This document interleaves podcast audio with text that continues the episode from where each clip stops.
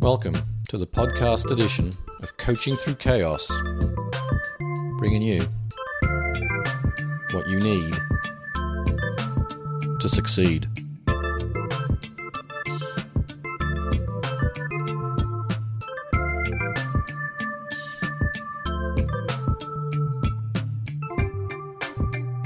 And now, here is your host, Dr. Colleen Mullen. Hi, and welcome back. I hope you're having a wonderful day. I'm your host, Dr. Colleen Mullen. I'm a licensed marriage and family therapist in San Diego, California. Here at the Coaching Through Chaos podcast, I bring you interviews with guests that will inspire, motivate, and empower you. I think everyone has had an experience where an assumption or a stereotype was projected onto them. I know in my life I've had at least a few experiences that come to mind when I think of this. On the emotionally heavy side of things, I had a highly successful father, but he was a paraplegic due to polio, and I grew up watching how when he was out of his professional arena, many people made assumptions about him that his mind was debilitated just because his body was.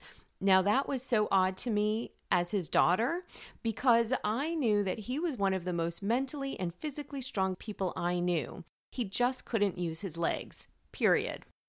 I also grew up with a sister with some learning disabilities that were evident when she spoke.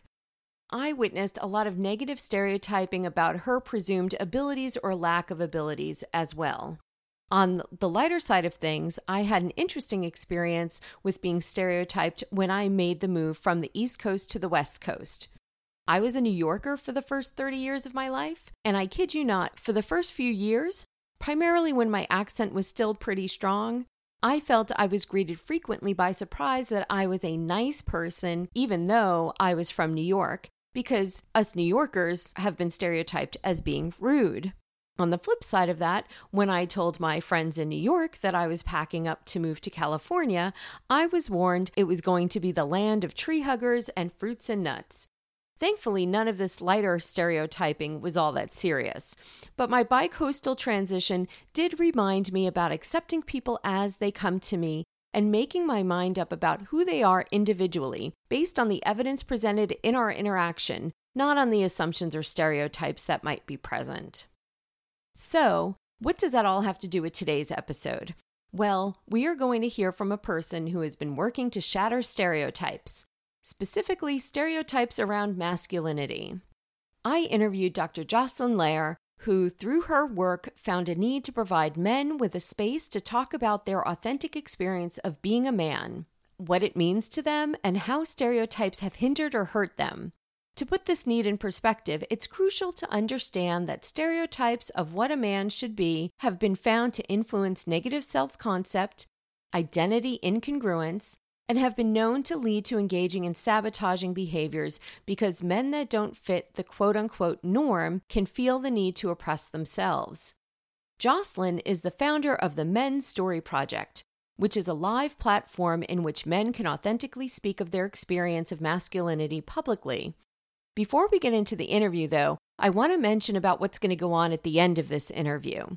I will do our regular wrap up and, of course, read out one of our iTunes reviews, but I want to encourage you to listen all the way to the end because we've got a special treat for you. With Jocelyn's permission, we are including audio from the debut installment of the Men's Story Project held in Berkeley, California in August of 2008. This performance is titled Propaganda Poet El Abdul Kenyatta reflects on his authentic experience as an African American man versus the stereotypes. Let's welcome Dr. Jocelyn Lair of the Men's Story Project.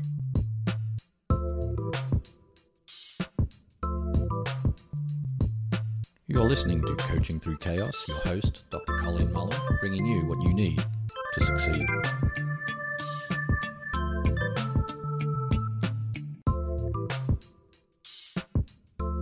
So I'm here with Jocelyn Lair, who is with the Men's Story Project out of DC.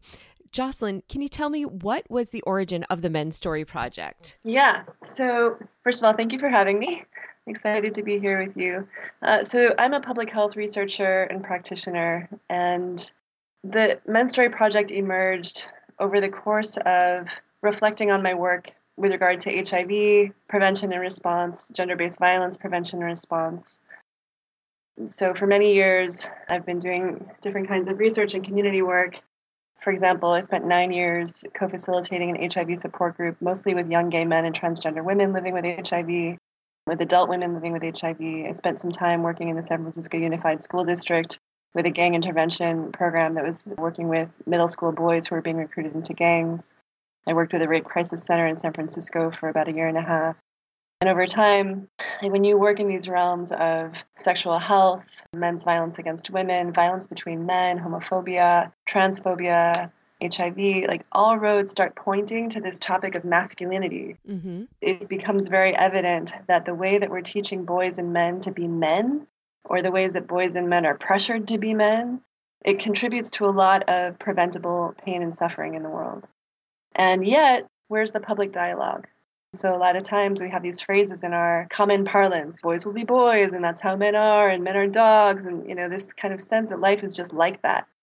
But the fact is that research around the world is showing that actually if we can shift the needle on social ideas about masculinity, we can actually prevent a lot of pain and suffering in the world. We can actually help to prevent men's violence against women and violence between men and homophobia and reduce gender inequality. You know, men go to the doctor more because there's this notion that men don't go to the doctor because they're supposed to be stoic and tough. Yes. And they, and they don't go to the doctor as much as women. They die earlier than women. Mm-hmm.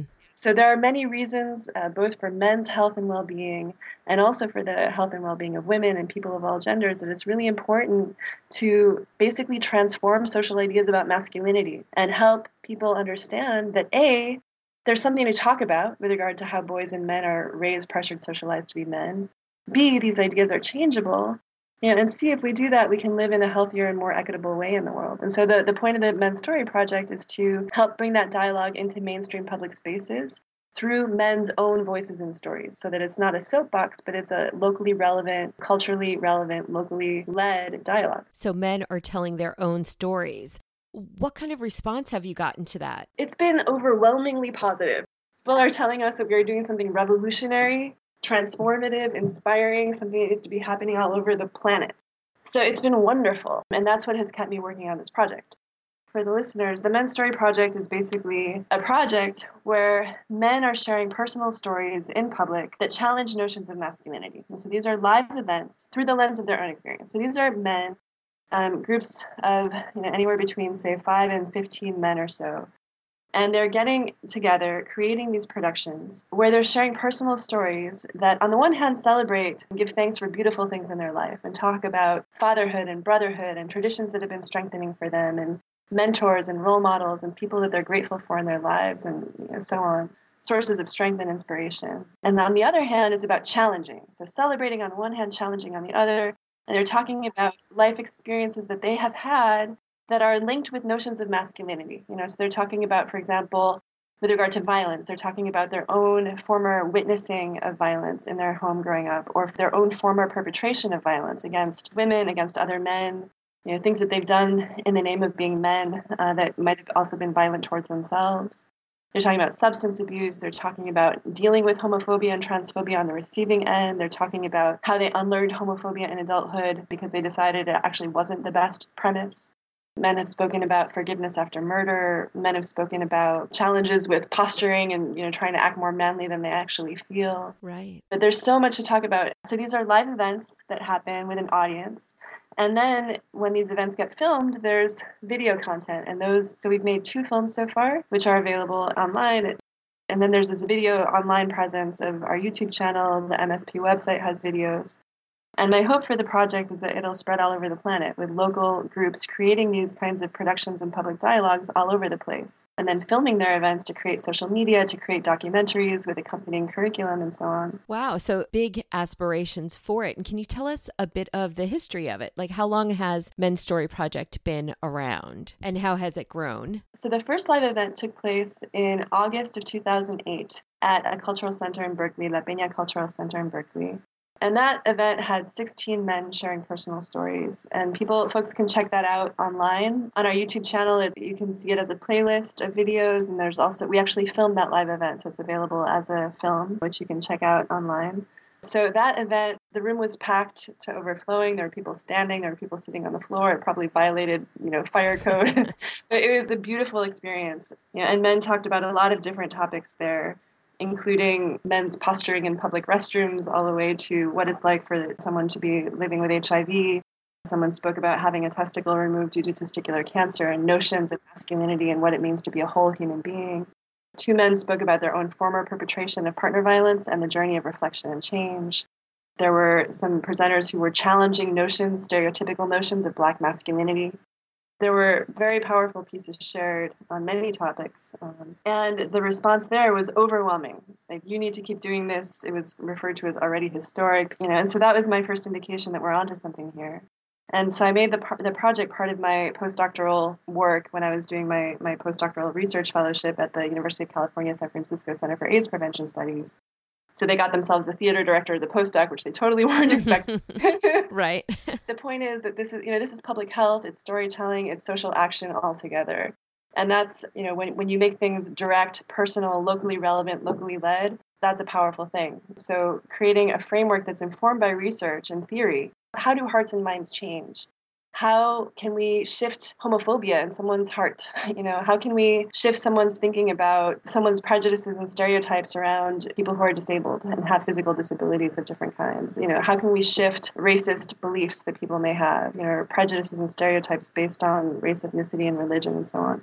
And so there's a whole research foundation to this project in terms of thinking about that kind of pedagogy how does storytelling function to affect hearts and minds? And so I've spent a lot of time learning about that, and that's baked into the project in terms of the training guide that I wrote for groups that are going forth to create their own productions, in terms of the training that I give for, for new implementing groups.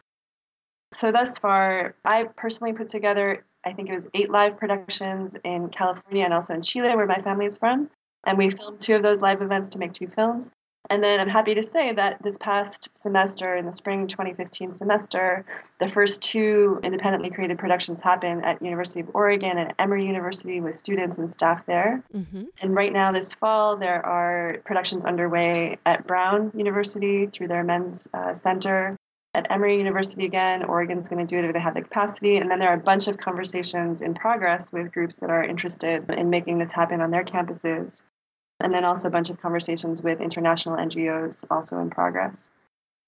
That first show that you put on in Berkeley, and I think there might have been a video of that. Is that right? Would I have seen that online? That's right. Yeah, there's a film. It's mm-hmm. very powerful. And just the stories that you got out that people were willing to do right out of the gate was just saying that there's such a need for that, giving men these voices. And you mentioned the research that you're doing. Tell us a bit about that I know that you found some positive findings in your research. Can you talk about how you're doing it, what you're focusing on, and what the results are so far? Definitely. So, we have done a formal qualitative evaluation study of the project where we interviewed audience members and presenters to learn what the Men's Story Project did for them. You know, what did they gain and learn from being in the audience, from engaging with the content and also in the position of being a presenter. Mm-hmm. And so some of the common findings that we have for both audience members and presenters include a sense of discovery that there's something to talk about at all. With regard to social ideas about masculinity, that's more for audience members. You know, but wow, there's something to talk about. There's an issue here. Men have gender, not just women who have gender and gendered expectations and norms and an, a new understanding that social ideas about masculinity actually they bear a relationship to health and justice for people of all genders. For audience members there was also a broadening of their sense of what masculinity can mean or include and also a greater understanding that the whole thing is a social construct to begin with that it's a socially made up idea. Mm-hmm. for women there was a big theme of the humanization of men coming to understand that men is not just a one big group you know that you can lump all men together so, kind of a dimensionalization and a humanization of men and understanding that men have different life experiences and that men also experience pressures with regard to how they're expected to be men that they don't necessarily always feel comfortable with.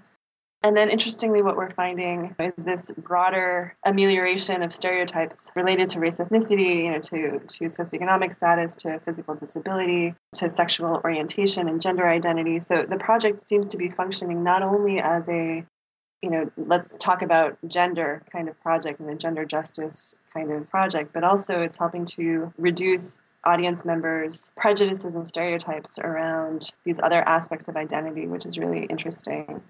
And then for audience members, also just seeing the presenters as role models for broader life kinds of themes, you know, such as the possibility of forgiveness, the possibility of working together in collaboration with people who used to be literally your enemy on the street, for example, there's this kind of broader role modeling of the possibility of moving on after pain and doing something constructive with the painful experiences that you've had and using those to share your insights with others and a sense of inspiration to share their own stories and encourage other people to do the same. Yeah. Did you have any idea the broad spectrum of ideas that would be raised by the Men's Story Project when you started this? I mean, that's wonderful how much everybody is thinking and reflecting and learning from the project. For me, it's really interesting and it's it's a beautiful thing to see. Mm-hmm. I have been learning along with this project in real time so for me, uh, yes, it was. I certainly had the sense that it could be a powerful, impactful thing for men to boldly share personal stories on topics that you don't often hear men speaking publicly about. And I had a sense of the importance of that in terms of creating public spaces where that kind of candid presentation and dialogue can happen. But these specifics are definitely beautiful to see, and that can only emerge when you actually ask people for feedback on what they're gaining and learning. Yes. For the presenters, it's also in the study, I'll just make a couple quick points. It's been really interesting to see how engagement in this project produces ripple effects in terms of um, an augmentation in their, and for many presenters, an augmentation in their own self-identification as gender justice activists.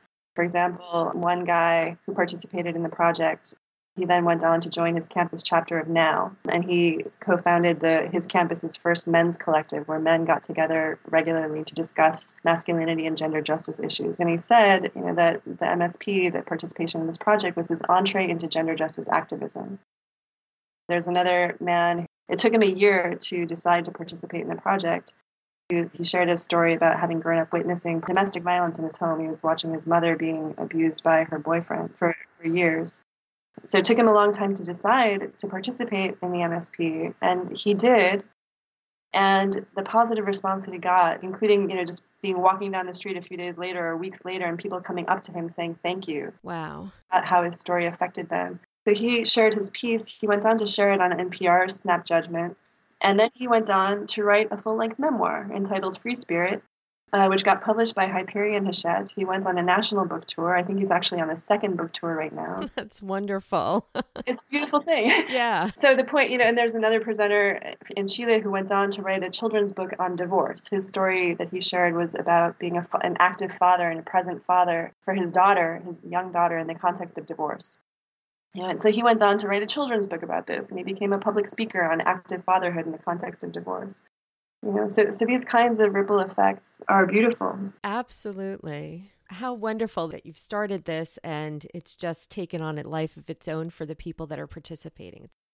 Along with the actual events that go on, you know, I was looking into the website and it shows that the Men's Story Project is not always just a one time production. Can you tell us about the different workshops and presentations that you might be giving to various groups and what kind of groups of men might the Men's Story Project present to? So I've been actually I've been kind of a, a traveling lecturer and so I've been going around to different campuses and giving presentations on masculinities broadly and the Men's Story Project specifically. Uh, and so I've been all over the place, and there's a, partial list on our website of, of conferences and campuses where I've been presenting about this work and the promotion of healthy masculinities more broadly. And those kinds of presentations have ranged from an hour long keynote presentation for Domestic Violence Awareness Month to a full day long experiential workshop with 50 participants and three co facilitators on masculinities in relation to different health and justice issues. You know, so segment on masculinities and sexuality, you know, masculinities and violence, masculinities and men's health. The, the presentations and workshops are very tailorable to the needs and interests of different groups and I'm very available to travel to campuses, nonprofits, businesses, military, etc., and we can co-design and tailor a workshop or presentation to their needs and interests. Every presentation I'll say that I've done, it's the same kind of response that we get from the live presentations or, or along similar veins, you know, that this is really needed. We need more of this. We hope that our campus will create an MSP production ourselves, etc. I can imagine that once they hear what it's all about, they get enthused about it. You're giving people a voice that otherwise they didn't have permission to have before, is what it sounds like. Yeah. Yeah, like I'm looking at feedback from a presentation I gave last week, and someone wrote here, This was hardcore awareness. Awesome. Please find a way to come back. Men get broken by a lot of harmful people, then they break because it is all they know. Yeah, I have a whole stack of feedback here. But anyway, so yeah, I'm I'm very available for groups that are interested and people should just feel free to reach out to me. Yes, and we will definitely be including all the contact information in the blog post that goes along with the episode today. How does somebody start a men's story project in their area? What would they do and how can someone get involved? Excellent question. So yeah, so just just reach out to me. So I've written a training guide and there's a license for groups to use the MSP name and become part of the MSP network. And so when groups become part of the network, we highlight your work on the network page, on the YouTube channel, through social media. So we'll visualize it uh, to the max. And I'm also available to come to organizations and campuses to do an in person training. And I'm available to groups as an ongoing resource as you build your project. But it's really just a matter of getting in touch because the whole point of this project is for it to be locally led and created. And what I've put together is a framework of some how to so that groups aren't reinventing the wheel. And there's some content that can serve as a framework, like a sample call for submissions, a sample audience feedback form, a sample press release, um, you know, sample flyer, things like that to make people's jobs easier. Great. Can you tell us, is there anything else you would like us to know about the Men's Story Project? Anything coming up new or branching out? Anything you'd like us to know? Well, so for groups that are on campuses, this is a great time to reach out because if you are interested in creating a production, putting out a call for submissions, like that the time frame for that would be pretty soon if you want to create something by the end of the academic year. Emory and Brown, like I mentioned, have their projects ongoing right now. We're putting together a collective resource sharing group online for groups to, you know, share lessons that they're learning and support each other in the work. So, yeah, I'm just available and happy to connect with groups that are interested. Great. And can you give us that website for everyone listening? It's www.mensstoryproject.org. So it's all one word, Men's Story Project with two S's, dot org. And from there, you can also link to the YouTube channel, which has a bunch of different playlists from different productions that we've done of video clips. Wonderful. Well, I want to thank you, Jocelyn Lair from the Men's Story Project. Thank you so much for being with me on the Coaching Through Chaos podcast. My pleasure. Thank you for having me. Well, this wraps up our episode. Remember that we've got a special presentation of the performance of propaganda at the end of the audio today. In our next episode, I'm speaking with Dee Wagner, who is a co author of the book Naked Online A Dozen Ways to Grow from Internet Dating. If you've been in the online dating world or have been contemplating it, this is a must listen to episode.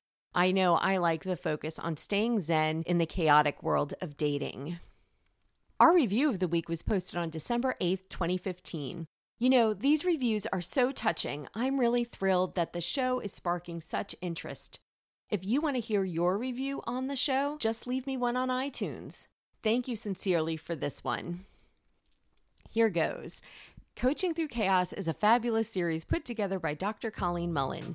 Each week, various experts in the field of self help and psychology provide information that not only will improve the lives of laypersons, but also the practice of mental health professionals. I highly recommend tuning in weekly to learn more about maneuvering through chaos while staying true to self and clients. The topics are rich and succulently delivered, so keep a notebook handy as you tune in. That's really nice. Thank you so much for that one. And I want to thank Dr. B for my audio engineering, artwork, and videos. Remember to check out our new Coaching Through Chaos page on YouTube as well. And I want to thank BennettSullivanMusic.com for my theme music. I want to give a little shout out to Bennett and say just how proud I am to see where his career is going. He is currently a featured musician in Steve Martin and Edie Brickell's new musical Bright Star, which opens on Broadway this March. Check my blog this week for an exclusive interview Bennett did with Steve Martin. Great job, Bennett. Can't wait to see more.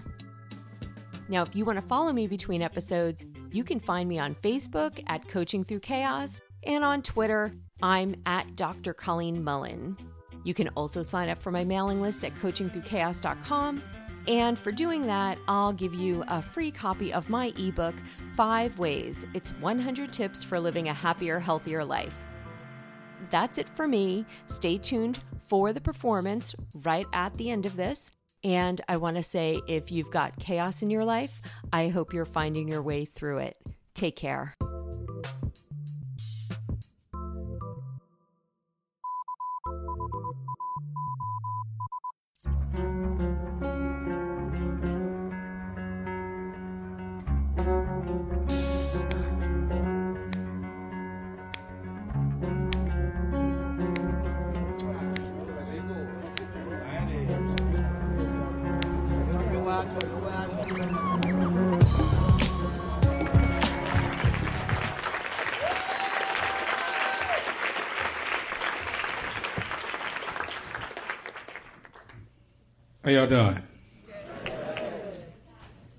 Actually, I came out here to say some other stuff, but uh, I'm gonna say some other other stuff.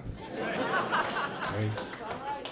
First of all, this project is about healing, and that's why we're here. That's why we come together. I want to thank Josie once again.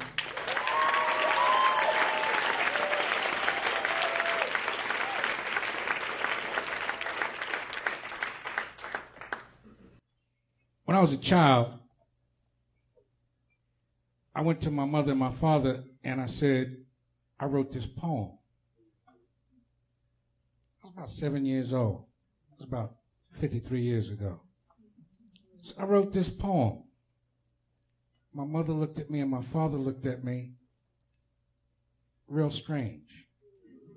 Because all the poets that my parents knew were gay. Okay, Countee Cullen was gay. Langston Hughes was gay. James Weldon Johnson was gay. James Baldwin was gay. So when I told them I was a writer, they immediately understood that I was gay.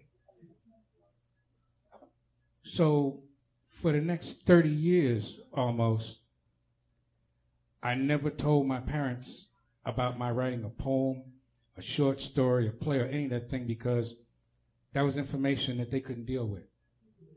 They couldn't handle that. I want to say that most Americans rarely acknowledge the subtle level of propaganda in our daily lives or recognize where our prejudices come from. We have become, we have become comfortable with the notion of you people. What do you people want? What do you people expect? You know who you are. You people don't look right. You people don't smell good. You people are ignorant. You people don't want to work. You people ought to go back where you came from. You people don't share my religious views. You don't pray like I do. You don't speak like I do. Some of you people don't even speak English at all. You people just don't understand. You people don't even have same sex the same way as I do. You people get on my nerves. You people are always, always, always complaining. You people are inferior to us. You people can be anybody we can find a difference with. Americans don't like you people. You people know who you are.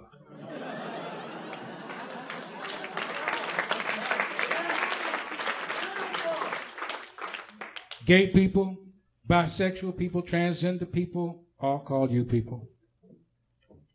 African Americans have been you people. Muslims are still you people. Chinese are you people. Japanese are you people. Drop a bomb, kill a bunch, hundreds of thousands of Japanese. Those are just you people. Whatever our differences are, we all deserve human rights. We deserve to be known by the content of our character, not the color of our skin or our sexual or religious preferences.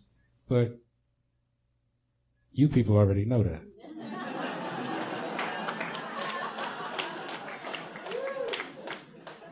But as I stand before you this evening, you see a black man, even though my skin is brown. You know that if you had your Crayola box of primary color crayons plus black and white when you were a child, you know that my skin is brown. and the people who call themselves white are in fact pink.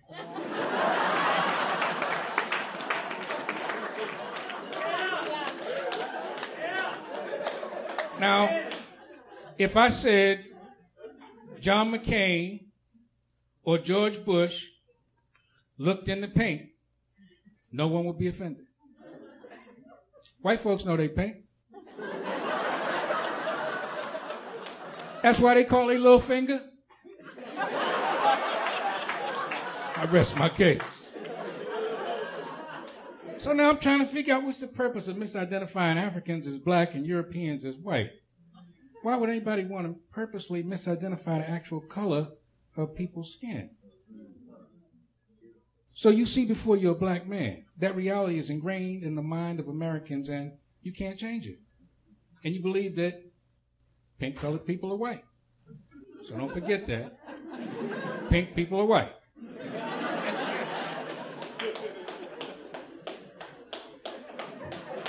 Unlike this handkerchief. okay, now, when the average American sees a, an African man, their mind makes associations to things that they uh, know and have heard about men of African descent. So a man of African descent is no longer a human being. An African man is that image in America's mind. And the media actively supports images of African men in America as negative and unpatriotic. The media tells us that black men rob, kill, rape, murder. Television says 33% of black men abandon their children. 33% of black men are sent to prison or jail before the age of 50. 60% of black males are born at or below the poverty level. 50% of black males fail to finish high school. A well-informed public would know that regardless of the color of the skin, 90% of people in prison have no high school diploma and come from low-income families. So how difficult is it to say nearly 70% of African American men, most African American men, have never been to jail or prison, and nearly 70% of African American men stay home to support their families. Okay? That's, that's new information in America. So I'm not here to change anybody's mind. I just want to examine some of the evidence. Okay, now, my great grandfather was born in 1858. And when I was a child, he was my primary child care. He's the person that taught me how to tie my shoes, how to read, how to write, how to ride a bike, how to throw a ball. Okay. Um, but I grew up in a house with my father. Okay, and my father grew up in a house with his father, and his father died from a stroke at the age of 42. So my father had to quit high school to help support his 11 siblings. America doesn't tell that story. My father never finished high school, but he was determined that I would. Nobody ever talks about men like my father. I remember that my father was usually tired when I saw him. My father worked 10 to 12 hours a day, six days a week. He didn't go to church or believe in miracles. He just went to work every day, and we ate every day, and we usually paid the rent on time. My father never played with me. His life was always serious. He never played baseball with me, but my great grandfather did. My father lived in America where men did not hug and kiss their sons. He lived in America where men don't display affection to their sons. He taught me that real men don't show affection and compassion. Affection between men was not in our comfort zone. I was 40 years old before I ever kissed and hugged my father. My son grew up in a house with me. I taught him that it's a good thing for men to be loving and compassionate. My son has six sons and two daughters. And because he is, in your minds, a black man, I guess I need to let you know that his children are all from the same wife. He works 10 to 12 hours, four days a week. My son and his sons kiss me and hug me whenever we greet one another. My grandchildren kiss and hug me all the time with absolutely no regard for my replaced knee or the fact that I've had a couple of strokes in the past few years. Nobody talks about us. We are part of the silent majority of African American men, and we are proud to be loving and compassionate men.